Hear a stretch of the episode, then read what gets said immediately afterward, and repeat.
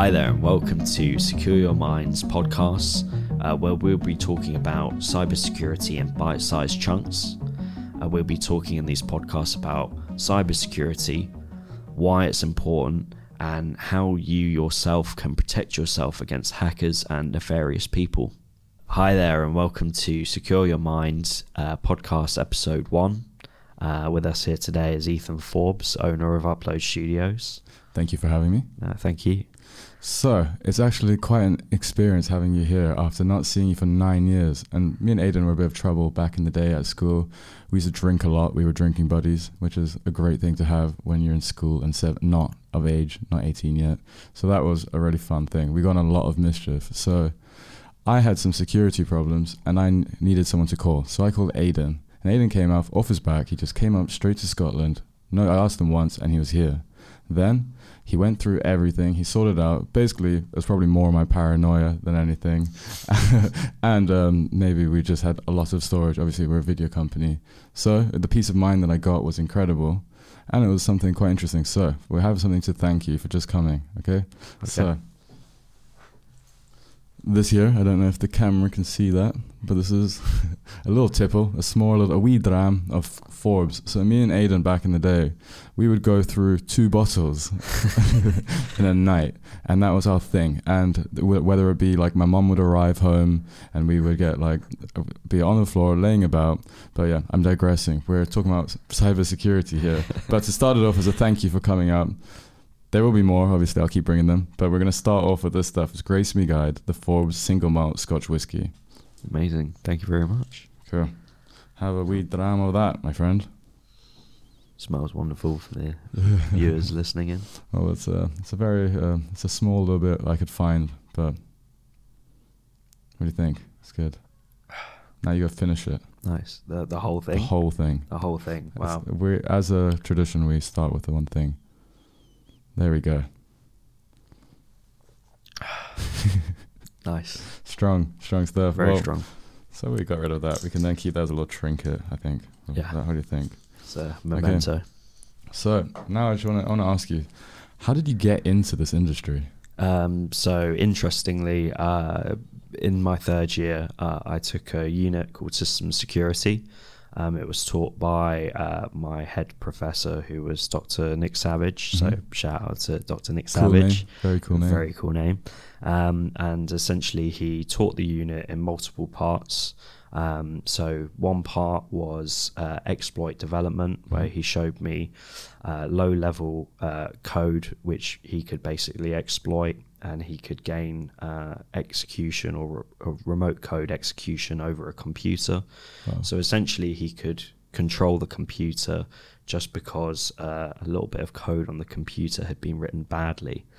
Um, and uh, it was so interesting to me. I thought, wow, that's amazing how people could maliciously trick a system into doing something that it shouldn't. It's mad, actually, And, uh, and yeah, and that's uh, that's what hacking is. And uh, and yeah, the uh, other um, unit that I was taught, Mhm. um, I had to write a paper on uh, supermarkets and how much damage I could cause financially um, to basically disrupt or Sounds damage. very fun. It, it was what sort very of what fun. sort of what like sorry to interrupt there, but what sort Yeah. of thing like explain to us what sort of thing you had to do to expl- like to like prove to them that you could damage a corporate company, a S- supermarket. Yeah, so you had to use, uh, you had to find current vulnerabilities at the time. So these are, these are basically bits of code where um, it's been written insecurely, and a hacker can take advantage of that to make the system do something that it shouldn't normally do, and that's what a vulnerability is. Um, and essentially, we had to find. Um, it it could just be uh, not even a vulnerability, but it could be how you could attack um, a part of the supply chain for a supermarket. Very nice. So uh, you know, um, when you think of a supermarket such as Tesco's or Sainsbury's, um, you don't really think about every other aspect that goes into it. You know, so they Mhm. have warehouses, they have logistics, um, they've got storage centers, um, and essentially we went through, um, you know, the the list of of how, what we could possibly do to maximize that financial damage. Um, and For sure, in your case, you did it good. yeah. so um, I think it came to about 2.6 million pounds worth of damage. Um, Wow. and uh, yeah, very interesting stuff. You, you learn about um, like industrial control systems. Um, so like refrigeration systems use something called SCADA. Um, SCADA is just very, very vulnerable. You know, Yeah. vulnerabilities come out most days. Mhm. Um, and you know, if you take advantage of it, you could just shut What off is all of SCADA to the sort of the dummy like me? You know, the we are four dummies here. So So SCADA is just like a, an industrial uh, control system Mhm. uh, for something. Um, you know, so whether it's used in say like a an electrical grid um, system or whether it be a, a refrigeration system, it's usually stuff that's built for um, you know the cool. likes of Sainsbury's and, and Mhm. big companies.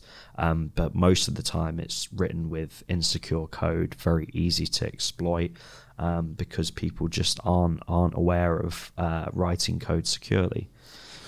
I can agree with that. I know nothing about it. It's like a magic, like a weird language to me. Like it really confuse. I look at it and I'm just like, how do these people do it? Like I've watched Mr. Robot, and that for me was one of the coolest series ever because I was like watching these like wizards kind of like do something and like Yeah. almost be like the modern day like pirate. Like there's so many different things, aspects to it. So Yeah. I've learned some knowledge recently, and I want to ask you. I'm not. It's not gnome. I don't know why gnome is coming to my head. What? yeah, this is, I've got it now. What are you? White hat or blue, a grey hat, or what are the other ones there? Because there is different ones in there. So, there? so there's different types of hackers. Um, so, at a basic level, you have a white, grey, and a black hat hacker.